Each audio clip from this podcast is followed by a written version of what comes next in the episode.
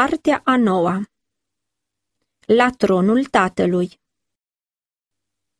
De la înmormântare până la înviere.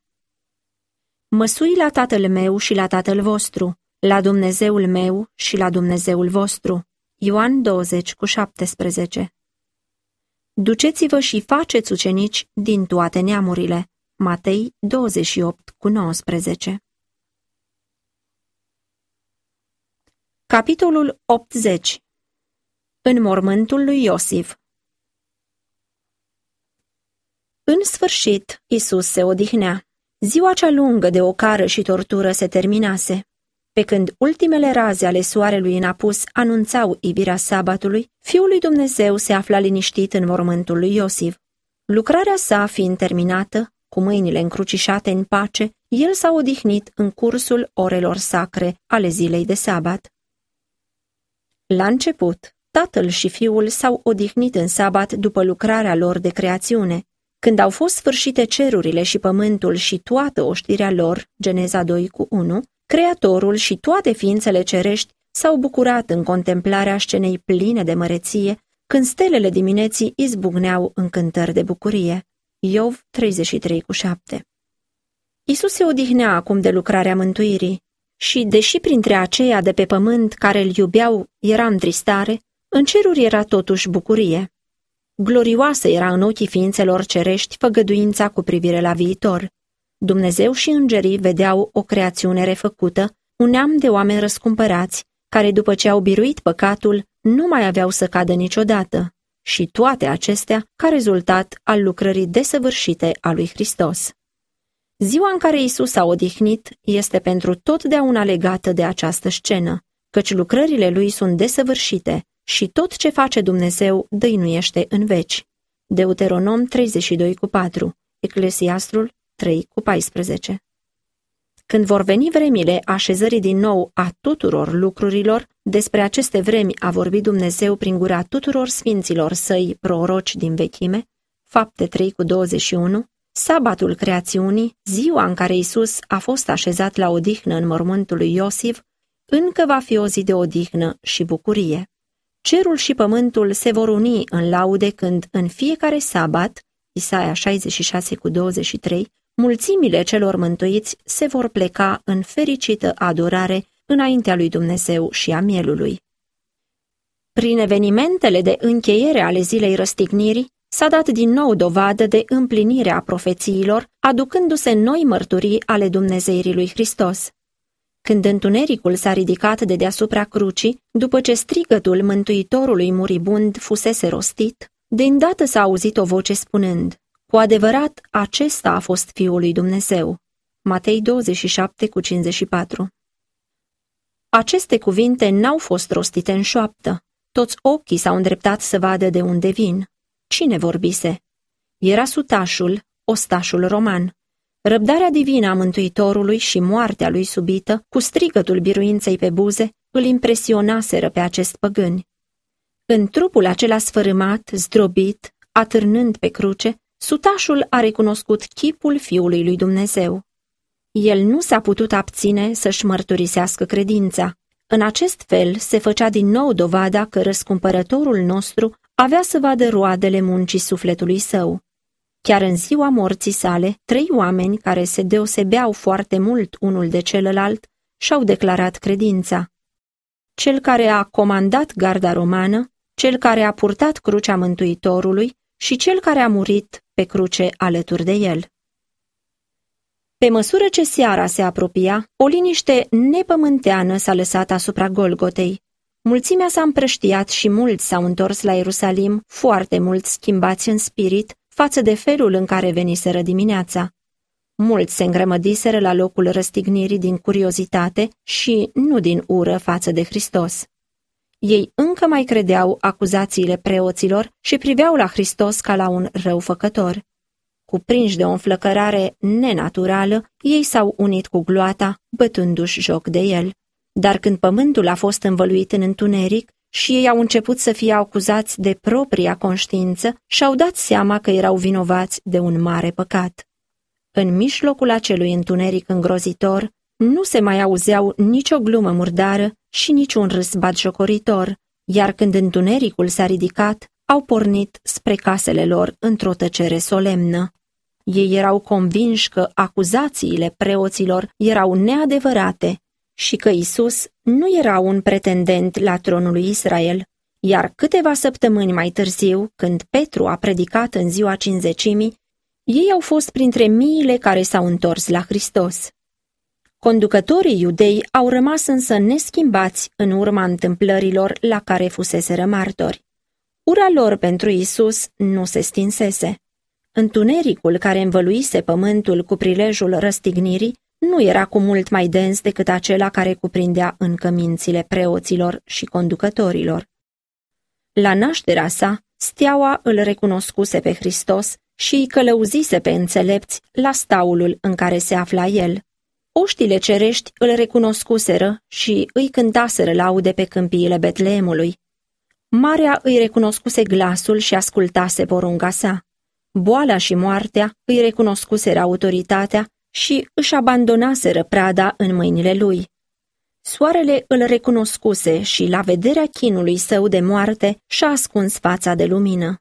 Stâncile îl recunoscuseră și se sfărâmaseră la strigătul său. Natura neînsuflețită îl cunoscuse pe Hristos și depusese mărturie despre divinitatea lui. Dar preoții și conducătorii lui Israel nu l-au cunoscut pe Fiul lui Dumnezeu. Cu toate acestea, preoții și conducătorii nu erau liniștiți. Ei și-au adus la îndeplinire scopul, dând pe Hristos morții, dar n-au avut sentimentul biruinței pe care îl așteptaseră. Chiar în ceasul aparentului lor triumf, erau chinuiți de îndoieli cu privire la ceea ce urma să se întâmple. Auziseră strigătul, s-a sfârșit. Tată, în mâinile tale îmi încredințez Duhul. Ioan 19 cu 30, Luca 23 cu 46. Ei văzuseră cum s-au sfărâmat stâncile, simțiseră cu tremurul cel puternic și erau neliniștiți și tulburați. Ei fuseseră geloși pe Hristos pentru influența pe care o avusese asupra oamenilor cât trăise, erau geloși pe el chiar și după ce murise. Se temeau mult mai mult de Hristos cel mort decât se temuseră de Hristos cel viu.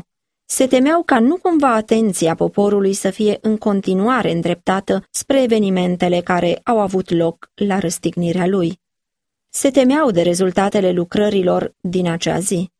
Cu niciun preț nu doreau ca trupul său să rămână pe cruce în ziua sabatului. Sabatul se apropia acum și ar fi fost o profanare a sfințeniei lui dacă trupurile ar fi atârnat pe cruce. Astfel, folosind aceasta ca un pretext, conducătorii iudei i-au cerut lui Pilat ca moartea victimelor să fie grăbită, iar trupurile lor să fie date jos de pe cruce înainte de apusul soarelui. Pilat era tot atât de interesat ca și ei ca trupul lui Isus să nu rămână pe cruce. Odată obținut consimțământul său, celor doi tâlhari le-au fost zdrobite fluierele picioarelor pentru a le grăbi moartea. Dar Isus era deja mort când au ajuns la el. Soldații cei cruzi fuseseră înduioșați de cele ce auziseră și văzuseră la Hristos și s-au sfiit să-i mai zdrobească picioarele. În acest fel, în jertfirea mielului lui Dumnezeu, s-a împlinit legea referitoare la mielul pascal.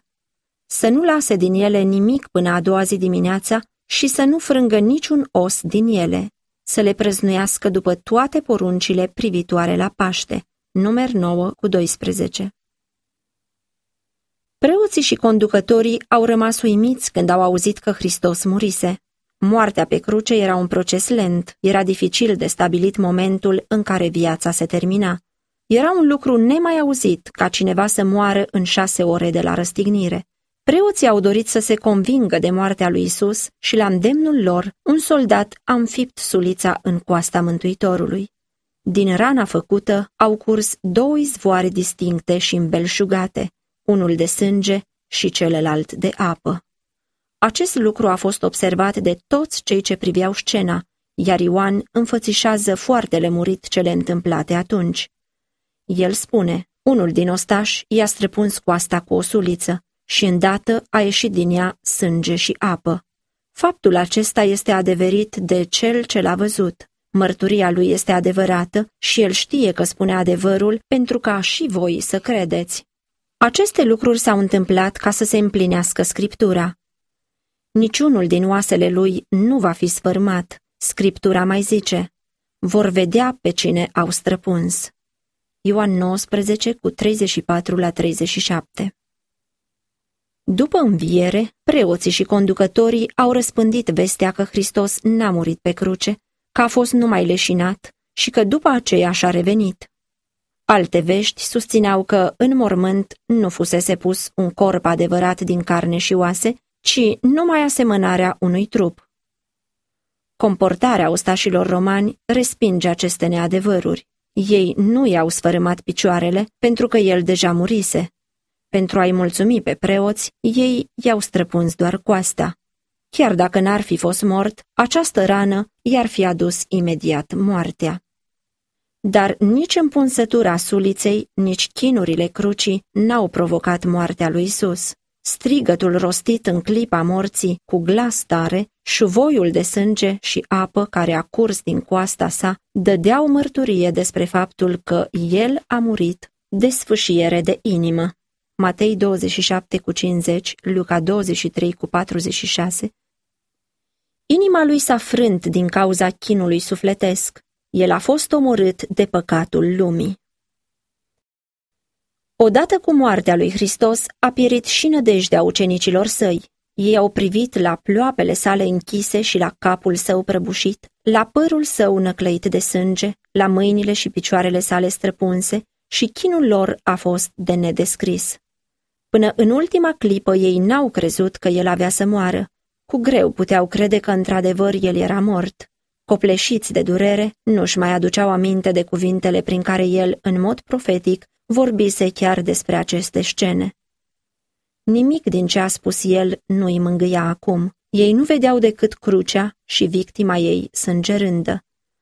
Viitorul părea disperat de întunecos. Credința lor în Isus pierise, dar niciodată nu-l iubiseră ei pe Domnul lor ca acum. Niciodată mai înainte nu înțeleseseră cu adevărat valoarea lui și nevoia lor de prezența lui. Chiar mort fiind, trupul lui Hristos era foarte prețios pentru ucenicii săi. Ei doreau foarte mult să-i facă o înmormântare onorabilă, dar nu știau cum să facă lucrul acesta. Trădarea împotriva cârmuirii romane constituia crima pentru care a fost condamnat Isus, dar persoanele executate pentru acest delict trebuiau să fie îngropate într-un loc anume rânduit pentru astfel de criminali. Ucenicul Ioan și femeile din Galileea rămăseseră lângă cruce. Nu puteau lăsa trupul Domnului lor pentru ca ostașii cei nesimțitori să-l ia și să-l îngroape într-un loc de necinste. Dar nici nu se puteau împotrivi. Nu puteau obține nicio favoare din partea autorităților iudaice și nu aveau nicio influență pe lângă Pilat. În aceste împrejurări deosebite, Iosif din Arimatea și Nicodim au venit în ajutorul ucenicilor. Acești oameni erau membri ai Sinedriului și deci erau cunoscuți de Pilat. Amândoi erau oameni avuți și cu influență. Ei erau hotărâți ca trupul Domnului Isus să aibă parte de o înmormântare onorabilă. Iosif a mers plin de îndrăzneală la Pilat și a cerut trupul lui Isus. Pentru prima dată Pilat a aflat că Isus era într-adevăr mort. Vești contradictorii ajunseseră la el cu privire la evenimentele ce au însoțit răstignirea, dar faptul că Hristos a murit îi fusese ascuns în mod intenționat. Pilat fusese avertizat de către preoți și conducători împotriva unei înșelăciuni din partea ucenicilor lui Hristos în legătură cu trupul său. Auzind cererea lui Iosif, el l-a chemat pe sutașul sub comanda căruia avuseseră loc evenimentele de la cruce și s-a încredințat că Isus a murit cu adevărat. De asemenea, sutașul i-a descris lui Pilat evenimentele petrecute la Golgota, confirmând mărturia lui Iosif. Cererea lui Iosif a fost împlinită. În timp ce Ioan se frământa în legătură cu îngroparea învățătorului său, Iosif s-a întors cu ordinul lui Pilat cu privire la trupul lui Hristos. Nicodim a venit, aducând cu sine un amestec scump de aproximativ 100 de litri de smirnă și aloie pentru pregătirea trupului său. chiar și celui mai onorat om din tot Ierusalimul, nu îi se dăduse mai multă cinste după moarte. Ucenicii au fost surprinși să-i vadă pe acești conducători bogați, tot atât de interesați ca și ei de îngroparea Domnului lor. Nici Iosif, nici Nicodim nu-l primiseră pe față pe Mântuitorul în timp ce acesta era în viață. Ei știau că un asemenea pas avea să-i excludă din Sinedriu și au sperat că îl puteau proteja prin influența lor în consfătuirile acestuia. Pentru un timp se părea că izbutiseră, dar preoții cei șireți, văzând că ei îl favorizează pe Hristos, le-au dejucat planurile. Isus a fost condamnat și dat să fie răstignit în absența lor. Acum văzând că era mort, cei doi nu și-au mai ascuns deloc atașamentul față de el. În timp ce ucenicii se temeau să se arate pe față ca fiind urmașii lui, Iosif și Nicodim au venit plini de curaj în ajutorul lor. Ajutorul acestor oameni bogați și respectați a fost de mare folos în timpul acesta. Ei puteau face pentru învățătorul lor mort ceea ce sărmanilor săi ucenici le era imposibil să facă, iar averea și influența lor i-au apărat în mare măsură de răutatea preoților și a conducătorilor. Delicat și cu respect, ei au luat cu propriile mâini trupul Domnului Isus de pe cruce. Lacrimile lor de simpatie curgeau și roaie când au privit trupul lui zdrobit și sfâșiat. Iosif avea un mormânt nou, săpat într-o stâncă. Păstrase acest mormânt pentru el, dar era aproape de Golgota și acum el l-a pregătit pentru Isus. Trupul uns cu mirodenile aduse de Nicodim a fost învelit cu grijă într-o pânză și răscumpărătorul a fost dus la mormânt. Acolo, cei trei ucenici au îndreptat picioarele ghemuite și au încrucișat pe pieptul lipsit de viață mâinile zdrobite. Femeile galileiene au venit să vadă dacă s-a făcut tot ce se putea pentru trupul neînsuflețit al iubitului lor învățător. Ele au văzut apoi cum piatra cea grea a fost rostogolită la intrarea mormântului, iar Mântuitorul a fost lăsat să se odihnească. Femeile au rămas ultimele atât la cruce cât și la mormântul lui Hristos. În timp ce umbrele nopții începeau să se lase, Maria Magdalena și celelalte Marii mai zăboveau încă lângă locul de odihnă a Domnului lor, vărsând lacrimi de durere pentru soarta aceluia pe care îl iubeau. S-au întors, apoi în ziua sabatului s-au odihnit după lege. Luca 23 cu 56 Acel sabat a fost de neuitat pentru ucenici întristați, precum și pentru preoți, conducători, pentru cărturari și popor. La apusul soarelui, în seara zilei de pregătire, trâmbițele au sunat, semn că sabatul începuse. Paștele a fost ținut așa cum fusese ținut timp de viacuri, în timp ce acela către care el arăta fusese omorât de mâine legiuite și așezat în mormântul lui Iosif. În ziua sabatului, curțile templului erau pline de închinători. Marele preot care fusese la Golgota era acolo, înveșmântat strălucitor în veșmintele sale preoțești.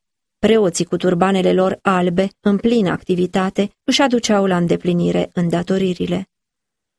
Dar în timp ce sângele taurilor și al țapilor era adus ca jertfă pentru păcat, unii dintre cei prezenți nu erau liniștiți.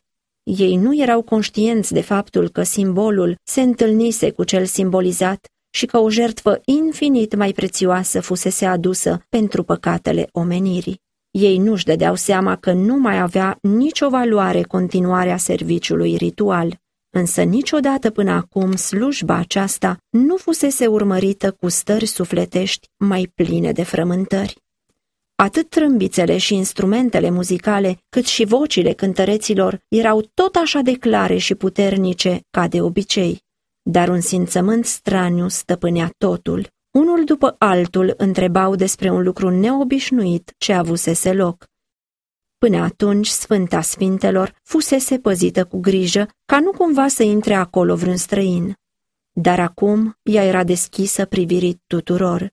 Perdeaua cea grea, frumos ornamentată, făcută din in subțire și lucrată frumos cu aur, cu stacojiu și purpuriu, era sfâșiată de sus și până jos. Locul în care Jehova se întâlnise cu marele preot pentru a revărsa slava sa, locul care fusese camera sacră de audiență a lui Dumnezeu, era acum deschis pentru orice ochi, un loc care nu mai era recunoscut de Domnul. Cu presimțiri sumbre, preoții slujeau înaintea altarului. Dezvăluirea tainei sacre a locului preasfânt îi umplea de spaima nenorocirilor viitoare.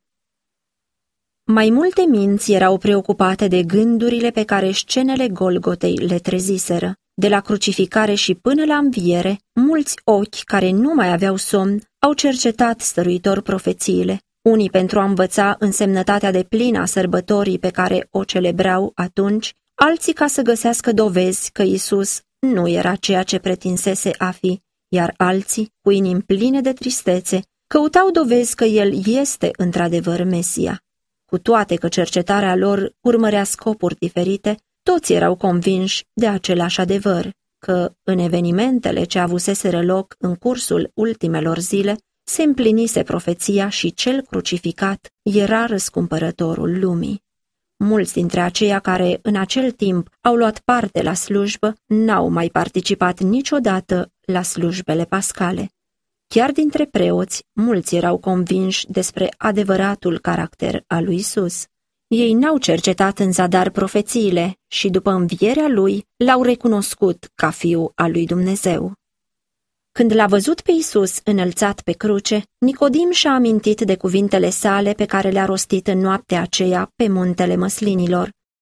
Și după cum a înălțat Moise șarpele în pustie, tot așa trebuie să fie înălțat și fiul omului, pentru ca oricine crede în el să nu piară, ci să aibă viață veșnică. Ioan 3, cu 14 și 15 În acel sabat, pe când Hristos zăcea în mormânt, Nicodim avea ocazia să cugete. O lumină clară ilumina acum mintea sa, iar cuvintele pe care Isus le adresase nu mai erau acum taine. Își dădea seama cât a pierdut din cauză că nu se unise cu Mântuitorul în timpul vieții lui. Acum își reamintea evenimentele de la Golgota. Rugăciunea Domnului Isus pentru ucigașii săi și răspunsul său la cererea tâlharului muribund au vorbit inimii sfetnicului învățat. El l-a revăzut pe Mântuitorul în chinul agoniei sale, a auzit din nou strigătul de pe urmă, s-a sfârșit, rostit asemenea cuvintelor unui biruitor. El a văzut din nou pământul care se zguduia, cerurile întunecate, perdeaua sfâșiată, stâncile prăbușite și credința sa a fost statornicită pentru totdeauna. Chiar întâmplările care nimiciseră speranțele ucenicilor i-au convins pe Iosif și pe Nicodim de divinitatea lui Isus. Temerile lor au fost înfrânte prin curajul unei credințe puternice și neclintite. Niciodată nu atrăsese Hristos atenția unui număr atât de mare de oameni ca atunci când el s-a aflat în mormânt. După obiceiul lor, oamenii își aduseseră bolnavii și suferinzii în curțile templului, întrebând, Cine ne poate spune unde este Isus din Nazaret? Mulți erau veniți de departe ca să-l caute pe acela care îi vindecase pe bolnavi și îi înviase pe cei morți. Din toate părțile se auzea strigătul, vrem pe Hristos, vindecătorul. Cu ocazia aceasta, aceia care prezentau indicii că sunt bolnavi de lepră erau cercetați de către preoți. Mulți erau siliți să audă cum soților, soțiile sau copiii lor erau declarați leproși și nevoiți să părăsească adăpostul căminului lor, avertizând pe oricine cu jalnicul strigăt, necurat, necurat. Mâinile prietenoase ale lui Isus din Nazaret, care n-au refuzat niciodată să atingă cu vindecare lepra cea dezgustătoare, erau acum încrucișate pe piept. Buzele acelea care răspunseseră cererilor lor prin cuvinte pline de mângâiere, da, vreau, fi curățit, Matei 8 cu 3, erau acum tăcute. Mulți apelau la preoții cei mai de frunte și la conducători pentru ajutor și înțelegere, dar în zadar. După cât se vedea, erau hotărâți să-l aibă din nou pe Hristos printre ei. Cu stăruință neobosită întrebau de el. Nu puteau fi făcuți să plece, dar au fost alungați din curțile templului și soldați au fost postați la porți ca să nu lase să intre mulțimea care venea cu bolnavii și muribunzii ei. Suferinții care veniseră să fie vindecați de Mântuitorul se simțeau zdrobiți în dezamăgirea lor. Străzile erau pline de jale. Bolnavii mureau din lipsa atingerii vindecătoare a lui Isus. Medicii erau consultați în zadar. Nimeni nu avea puterea aceluia care zăcea acum în mormântul lui Iosif. Strigătele de jale ale celor suferinți aduceau în mintea a mii de oameni convingerea că o mare lumină pierise din lume.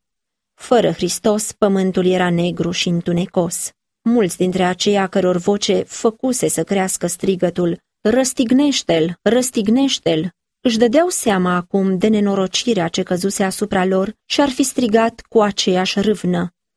Dați-ni-l pe Hristos, dacă el ar mai fi fost viu. Când poporul a aflat că Isus fusese dat morții de către preoți, s-au făcut cercetări în legătură cu moartea sa. Amănuntele judecării sale au fost ascunse cât mai mult cu putință. Dar în timpul când el se afla în mormânt, numele său era pe buzele a mii de oameni și vestea despre batjocura de judecată la care fusese supus, precum și despre atitudinea inumană a preoților și a conducătorilor, s-a răspândit pretutindeni. Acestor preoți și conducători li s-a cerut din partea unor oameni inteligenți să explice profețiile Vechiului Testament cu privire la Mesia și în timp ce încercau să răspundă, ticluind o minciună, păreau că și-au ieșit din minți. Ei nu puteau explica profețiile care arătau spre suferințele și moartea lui Hristos și mulți dintre cei care întrebau erau convinși că scripturile s-au împlinit. Răzbunarea despre care preoții gândiseră că avea să fie atât de dulce, ajunsese deja să fie amară pentru ei. Erau conștienți de faptul că întâmpină mustrarea aspră a poporului. Știau că tocmai aceia pe care ei i-au ațățat împotriva lui Isus erau acum îngroziți de fapta lor rușinoasă. Acești preoți încercaseră să-i facă pe oameni să creadă că Isus era un înșelător, dar fusese în zadar. Unii dintre ei stătuseră lângă mormântul lui Lazar și îl văzuseră pe mort readus la viață. Ei au tremurat de teama ca nu cumva Hristos să învie dintre morți și să se arate iarăși înaintea lor.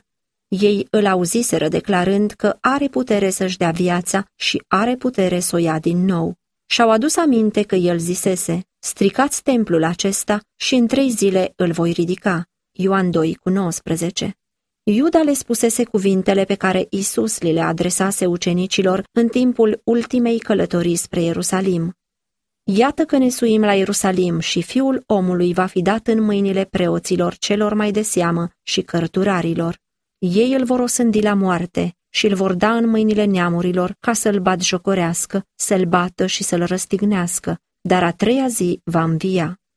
Matei 20 cu 18 și 19 La auzirea acestor cuvinte, ei râseseră și făcuseră glume, dar și-au amintit că toate profețiile cu privire la Hristos se împliniseră până acum. El spusese că avea să învia treia zi și cine putea spune că și acest lucru nu avea să se împlinească? Ei doreau să înlăture aceste gânduri, dar nu puteau. Asemenea tatălui lor, diavolul, ei credeau și se cutremurau. Acum când nebunia exaltării trecuse, imaginea lui Hristos le pătrundea tot mai puternic în minte. Ei îl vedeau așa cum stătuse senin și fără să se plângă în fața vrăjmașilor săi, suferind batjocurile și maltratările lor, fără să murmure. Toate evenimentele judecării și crucificării lui le veneau în minte cu o putere de convingere copleșitoare că el era fiul lui Dumnezeu. Aveau simțământul că, în fiecare clipă, el ar putea să stea înaintea lor, acuzatul să devină acuzator, condamnatul să condamne, cel ucis să ceară dreptate prin condamnarea la moarte a ucigașilor săi. Puțin au putut ei să se odihnească în ziua sabatului. Cu toate că n-ar fi trecut pragul unuia care nu era iudeu, de teamă să nu se întineze, totuși au ținut o consfătuire cu privire la trupul lui Hristos. Trebuia ca moartea și mormântul să-l păstreze pe cel pe care ei l-au răstignit. A doua zi, care vine după ziua pregătirii, preoții cei mai de seamă și fariseii s-au dus împreună la Pilat și i-au zis, Doamne, ne-am adus aminte că înșelătorul acela, pe când era încă în viață, a zis, După trei zile voi învia. Dă poruncă, dar, ca mormântul să fie bine păzit până a treia zi, ca nu cumva să vină ucenicii lui noaptea, să-i fure trupul și să spună norodului, a înviat din morți. Atunci înșelăciunea aceasta din urmă ar fi mai rea decât cea din tâi. Pilat le-a zis, aveți o strajă, duceți-vă de păziți cum puteți. Matei 27, cu 62 la 65 Preoții au dat porunci pentru asigurarea mormântului. O piatră mare fusese pusă la intrarea lui. De-a curmezișul acestei pietre au pus frânghii legând bine capetele de stânca cea solidă și sigilându-le cu sigilul roman. Piatra nu putea fi mișcată fără ca sigiliul să fie rupt. O gardă de o sută de soldați a fost pusă în jurul mormântului pentru a împiedica pe oricine ar încerca să se atingă de el. Preoții au făcut tot ce au putut ca să păstreze trupul lui Hristos acolo unde fusese pus. El a fost sigilat cu atâta siguranță în mormântul său, ca și când trebuia să rămână acolo pentru totdeauna. Așa au plănuit și s-au sfătuit oamenii cei slabi. Prea puțin își dădeau seama acești ucigași de zădărnicia eforturilor lor, dar prin acțiunile lor Dumnezeu a fost glorificat. Chiar strădanile lor de a împiedica învierea lui Hristos sunt cele mai convingătoare argumente pentru dovedirea ei. Cu cât era mai mare numărul de ostași din jurul mormântului, cu atât era mai puternică dovada că el a înviat. Cu sute de ani mai înainte de moartea lui Hristos, Duhul Sfânt spusese prin psalmist. Pentru ce se întărâtă neamurile și pentru ce cugetă popoarele lucruri deșarte? Împărații pământului se răscoală și domnitorii se sfătuiesc împreună împotriva Domnului și împotriva unsului său. Cel ce șade în ceruri râde, Domnul își bate joc de ei. Psalmul 2 cu 1 la 4 Gărzile romane și armele romane nu aveau putere să-l rețină pe Domnul vieții în mormânt. Ceasul eliberării sale era aproape.